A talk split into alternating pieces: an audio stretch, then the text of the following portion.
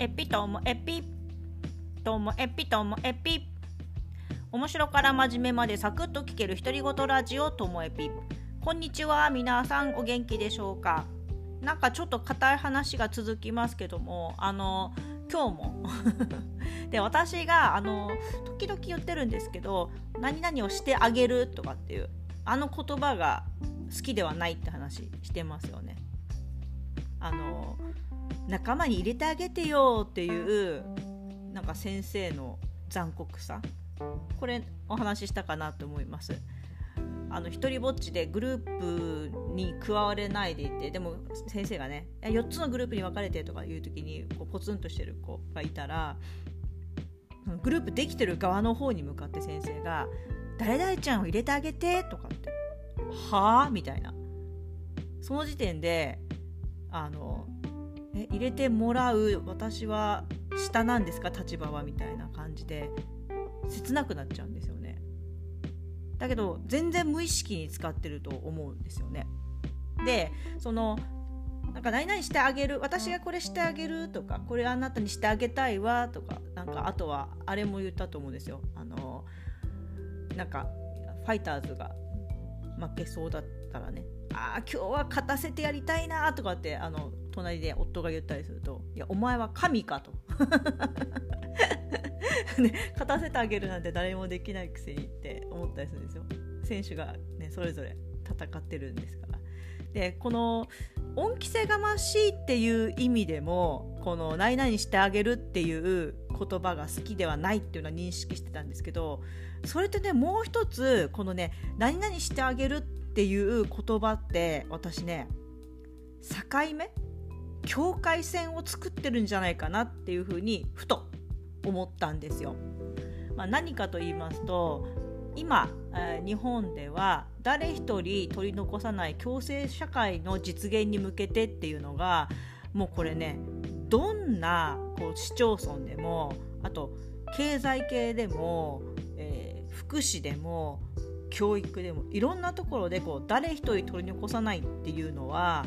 どこかしらに出てくるんですよね。で、えーと、今北海道の障害学習審議会の中でもこの共生社会の実現に向けてこう社会教育っていうのは何ができるだろうっていうことを、えー、テーマにしていたりするんですけどねそしたらその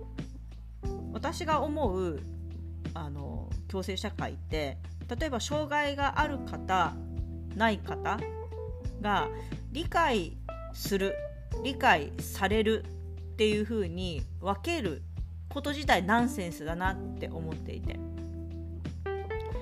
障害ない側が障害ある方を理解しようよとかっていうのなんてなんかちょっとゾワってしますよね。そうじゃなくってお互い、えー、同じ例えば地域に住む人間として理解し合うことが大事。だったりあとはと今オンラインサロンに所属しているとオンラインサロンとはいえオフラインのイベントがあるんですけどもそしたらオフライン楽しそうなんですよ。オンラインでち遠くに住んでる人は参加できないなちとかって思ったりする人もいるんですけどね。そしたらそのオフラインで参加している人たちはオンラインの人たちも巻き込んで何かしてあげたいなとかっては？みたいなしてもらうって私かわいそうって思われてんですか？みたいな感じになったりするんですよ。でそうじゃなくってあの一緒に楽しむっていうことが大事なのかな。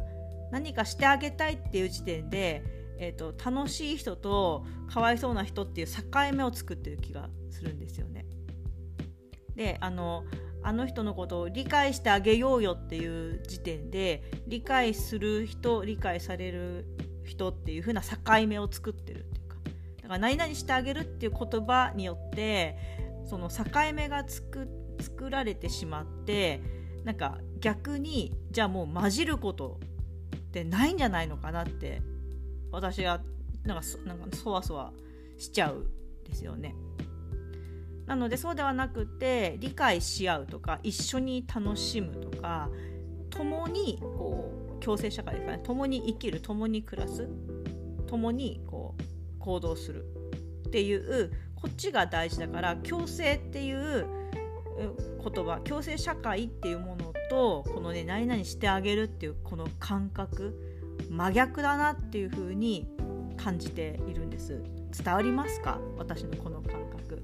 から単純にその何々してあげるって恩着せがましいな鼻につくなって言うだけじゃなくってこの知らず知らずに境目を作っているっていうこの感覚も持っていたいなっていうふうに思いました。はい、うまくまとまったかな。はい、今日も最後までお聴きいただきましてありがとうございました。さようなら。